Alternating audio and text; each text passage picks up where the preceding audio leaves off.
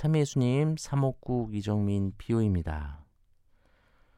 오늘 바리사이들이 예수님께 비난받는 이유가 좀 흥미롭습니다. 한번 가만히 다시 한번 생각해 보세요. 복음 말씀.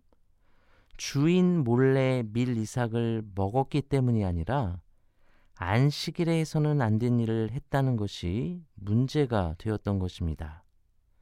밀 이삭을 자르는 것은 안식일에 추수하지 말라는 규정을 어기는 것이고 손으로 비비는 것은 타작하지 말라는 규정을 어기는 것이고 알곡의 쭉정이를 가리는 것은 키질하지 말라는 규정을 어기는 것입니다.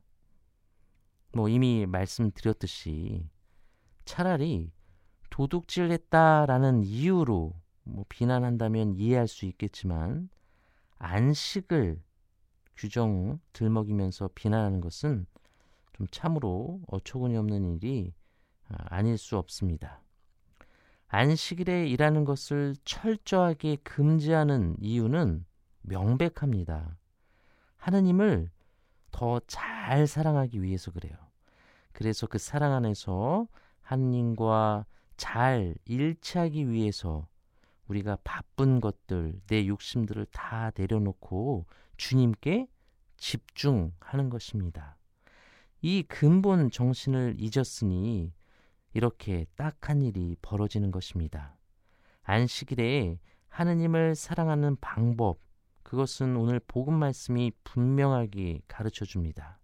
바로 이웃 사랑과 직결됩니다.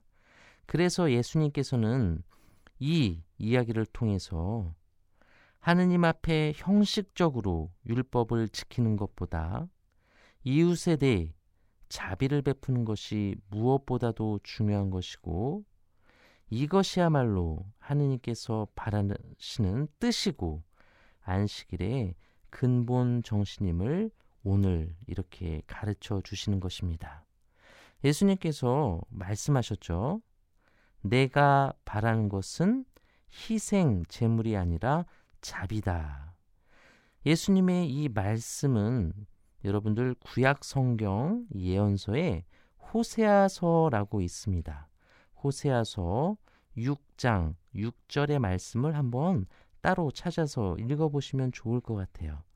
예수님은 바로 이 호세아서 6장 6절의 말씀을 인용하셔서 우리에게 말씀하시는 거예요.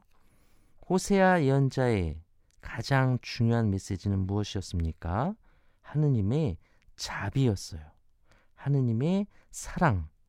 이 하느님의 사랑과 자비를 강조하는 호세아서의 중요한 말씀을 인용하시면서 예수님께서는 이 안식일에 대해서 다시 가르쳐 주시는 것입니다.